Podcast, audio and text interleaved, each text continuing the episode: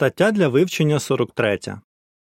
Цю статтю ми будемо вивчати в тиждень від 27 грудня до 2 січня.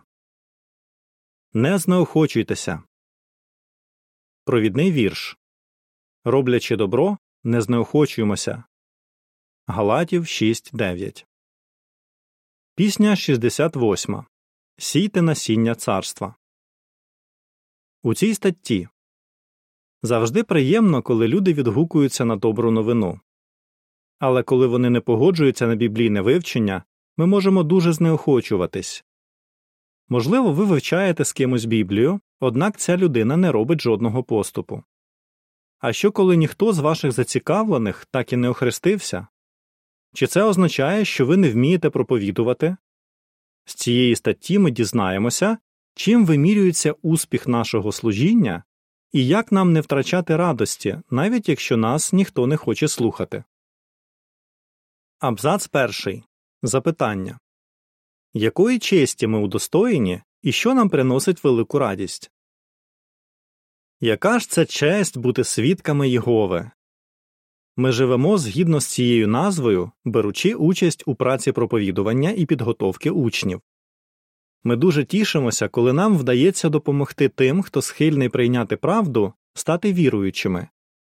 Дії 1348 Нас переповнюють такі ж почуття, як в Ісуса, який надзвичайно зрадів, коли його учні повернулися після успішної проповідницької кампанії. Абзац другий. Запитання Як ми показуємо, що серйозно ставимось до служіння? Ми серйозно ставимось до свого служіння. Апостол Павло заохотив Тимофія Постійно пильнуй за собою і за тим, як навчаєш, і додав Роблячи так, ти врятуєш і себе, і тих, хто тебе слухає. 1 Тимофія 4.16 Тож, як бачимо, йдеться про життя людей. Постійно пильнувати за собою означає завжди поводитись так, щоб проставляти Єгову, і бути гідними доброї новини, яку проповідуємо. Ми це робимо тому, що є підданими Божого царства. Ми пильнуємо за тим, як навчаємо, коли ретельно готуємось до служіння і просимо Його, щоб він поблагословив наші зусилля. Абзац третій. Запитання Як люди можуть реагувати на звістку про царство? Наведіть приклад. Але навіть якщо ми докладаємо всіх зусиль, люди в нашій території можуть не відгукуватися на звістку про царство. Розгляньмо приклад брата Георга Ліндала, який служив в Ісландії і з 1929 по 1947 роки був єдиним проповідником у цій країні. Брат Ліндал розповсюдив тисячі публікацій, але ніхто так і не прийняв правду. Він писав Здається, що декотрі пішли проти правди, але більшість людей залишаються цілковито байдужими. Потім йому на допомогу призначили місіонерів, випускників школи Гілаад. Але навіть їм довелося ще 9 років трудитися, щоб побачити, як охрещуються перші мешканці острова. Абзац 4. Запитання Які почуття можуть в нас з'являтися, коли люди не хочуть вивчати з нами Біблію? Звичайно, нас засмучує те, що люди не хочуть вивчати з нами Біблію. В нас можуть з'являтися такі ж почуття, як у Павла. Його серце було сповнене великої журби та невпинного болю через те, що юдейський народ не визнав Ісуса Месією. Римлян 9, 1 по 3 Можливо, попри всі наші зусилля і молитви, людина, з якою ви вивчаєте Біблію, не робить змін і ви бачите, що вам доведеться припинити вивчення. А що коли жоден з ваших учнів так і не охрестився? Чи це означає, що ви не вмієте проповідувати і що Єгова не благословляє вашого служіння? У цій статті ми дамо відповіді на два запитання перше. Чим вимірюється успіх нашого служіння? Друге. Що допоможе нам не знеохочуватися? Чим вимірюється успіх нашого служіння? Абзац 5. Запитання Чому ми не завжди досягаємо бажаних результатів у служінні Єгові? У Біблії сказано, що той, хто виконує Божу волю, матиме успіх у всьому, що робить. Псалом 1.3. Але це не означає, що в служінні Єгові ми завжди досягатимемо бажаних результатів. Чому? Бо ми недосконалі і живемо в недосконалому світі, через що наше життя сповнене проблем. Крім того, наші противники іноді забороняють нам відкрито проповідувати. Що бере до уваги Єгова, коли оцінює, наскільки успішним є наше служіння? Щоб відповісти на це запитання, розгляньмо деякі біблійні принципи. Абзац 6. Запитання Яке служіння Єгова вважає успішним? Єгова звертає увагу на наші зусилля і витривалість. Бог вважає наше служіння успішним, якщо ми виконуємо його старанно і з любов'ю, незалежно від того, як відгукуються люди. Павло писав Не є Бог неправедний, щоб забути вашу працю і любов, яку ви виявляли до Його імені, служачи святим як раніше, так і тепер. Євреїв 6.10 Єгова пам'ятає вашу любов і зусилля, навіть якщо вони не принесли позитивних результатів. Тож, як писав Павло Коринфянам, ваш труд у служінні Господу немарний, навіть якщо ви не досягли того, чого хотіли. 1 Коринфян 15.58 Підпис до ілюстрацій Єгова цінує наші зусилля, хоч би як ми проповідували особисто, листами чи по телефону. Абзац сьомий. Запитання Чого ми вчимося з того, що апостол Павло писав про своє служіння? Апостол Павло був видатним місіонером, який засновував збори в багатьох містах. Коли ж він був змушений доводити, що є хорошим служителем Христа, то не хвалився тим, скільком людям допоміг пізнати правду. Спростовуючи закиди чоловіків, які над ним звеличувалися, Павло писав Я більше трудився, ніж вони. 2 Коринфян 11.23 Як і Павло, пам'ятаймо, що найбільше Єгова цінує наші зусилля і витривалість. Абзац 8. Запитання Як Єгова ставиться до нашого служіння? Наше служіння приносить Єгові задоволення. Коли 70 учнів Ісуса повернулися з проповідницької кампанії, вони надзвичайно раділи. Чому? Вони сказали своєму вчителю Навіть демони підкоряються нам, коли ми вживаємо Твоє ім'я. Але Ісус їх виправив Радійте не тому, що духи підкоряються вам, а тому, що ваші імена записані на небесах. Луки 10, 17 по 20 Ісус знав, що їхнє служіння не завжди приноситиме такі чудові результати. Та й невідомо, скільки людей з тих, які їх вислухали, зрештою стали християнами. Перш за все, учні мали радіти не тим, чого досягли, а тим, що їхнє служіння приносить задоволення Єгові. Абзац 9. Запитання Що згідно з Галатів 6, 7 по 9 ми пожнемо, якщо витривало виконуємо своє служіння. Якщо ми витривало виконуємо своє служіння, то отримаємо вічне життя. Коли ми старанно сіємо і поливаємо насіння правди про царство, ми дозволяємо Святому Духу Єгови впливати на наше життя. Іншими словами, ми сіємо з думкою про дух. Якщо ми не знеохотимось і не виснажимось, то обов'язково пожнемо вічне життя, незалежно від того, чи допомогли ми комусь присвятитися Богові, чи ні. В Галатів 6, 7 по 9 ми читаємо Не обманюйтесь, Бог не той, з кого можна насміхатися, бо що людина посіє, та й пожне. Адже той, хто сіє з думкою про свою плоть, пожне від плоті тління, а хто сіє з думкою про дух, пожне від духу вічне життя.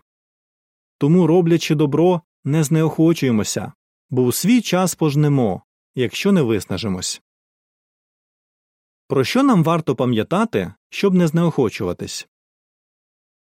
Абзац 10. Запитання Від чого залежить відгук людей на нашу звістку? Відгук людей, перш за все, залежить від стану їхнього серця.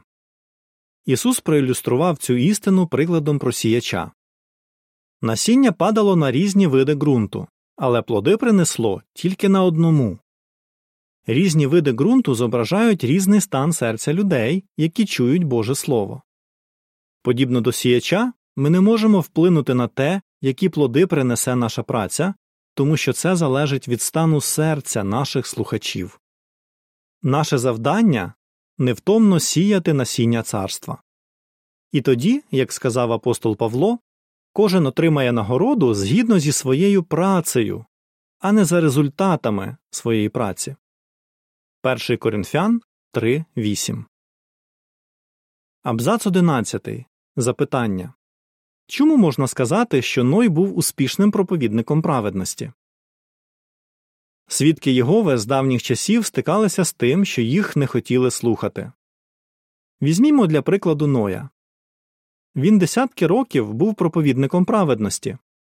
2 Петра 2.5 Звичайно, Ной хотів, щоб люди відгукнулися на його звістку.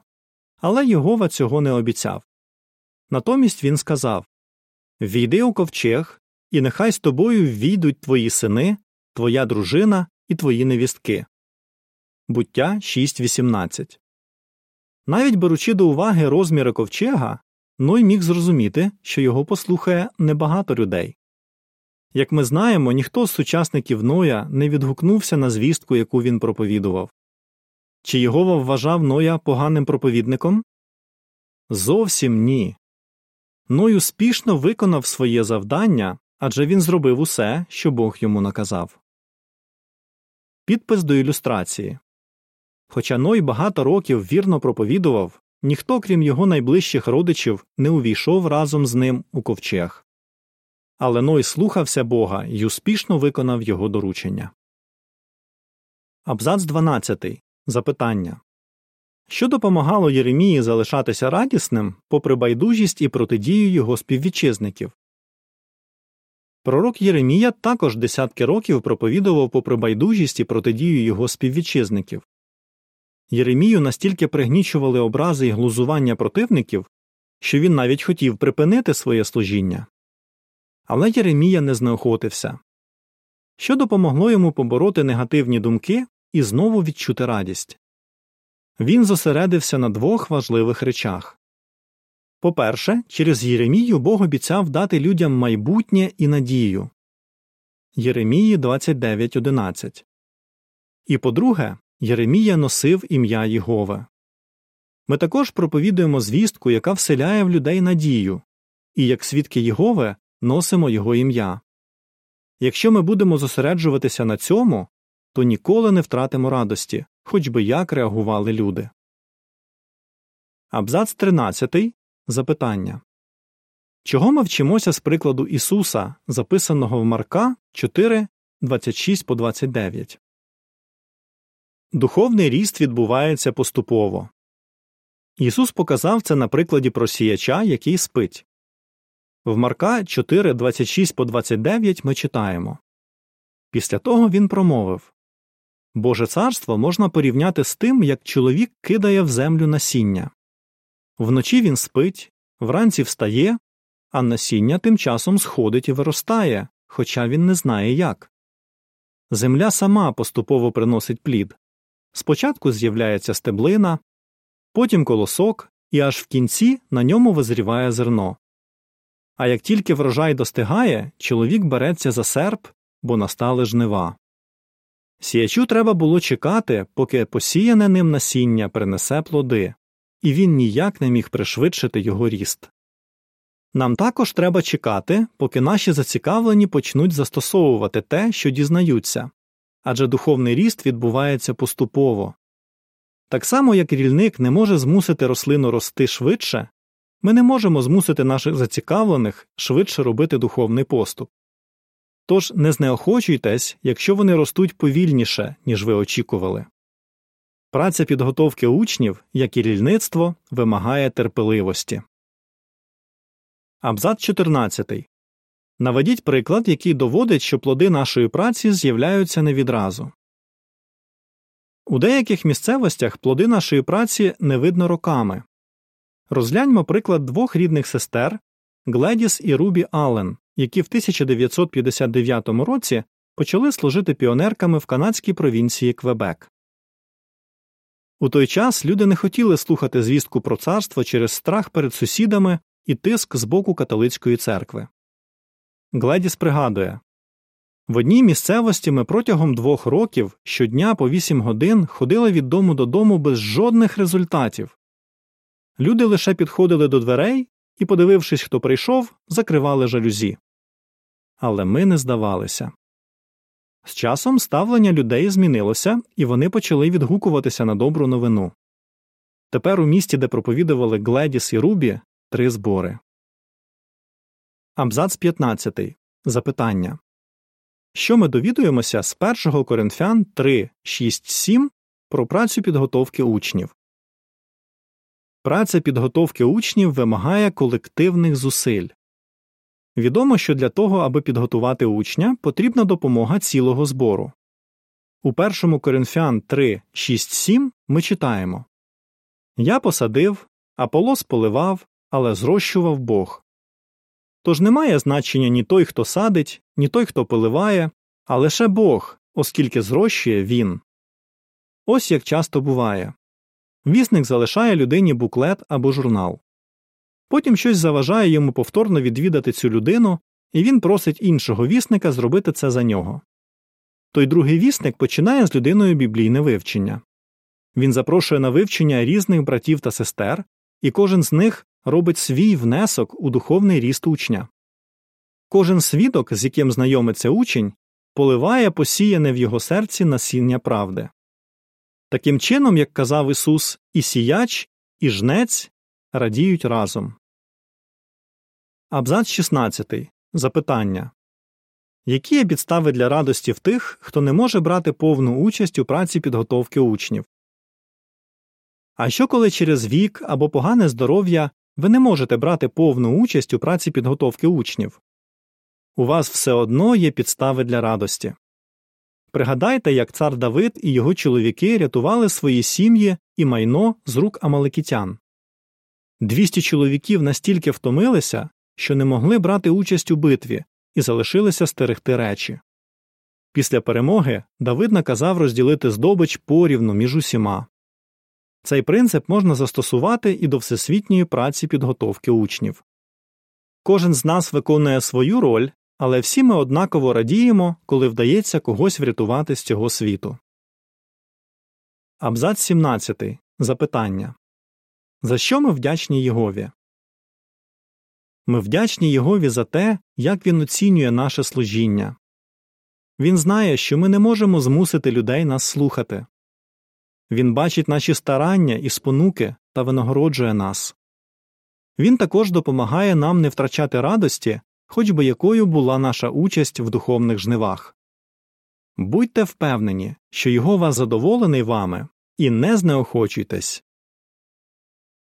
Як би ви відповіли? Які почуття в нас можуть з'являтися, коли люди не відгукуються на добру новину? Що робить наше служіння успішним? Чому не треба перейматися тим, скількох людей ми привели до правди? Пісня 67 Проповідуй слово. Кінець статті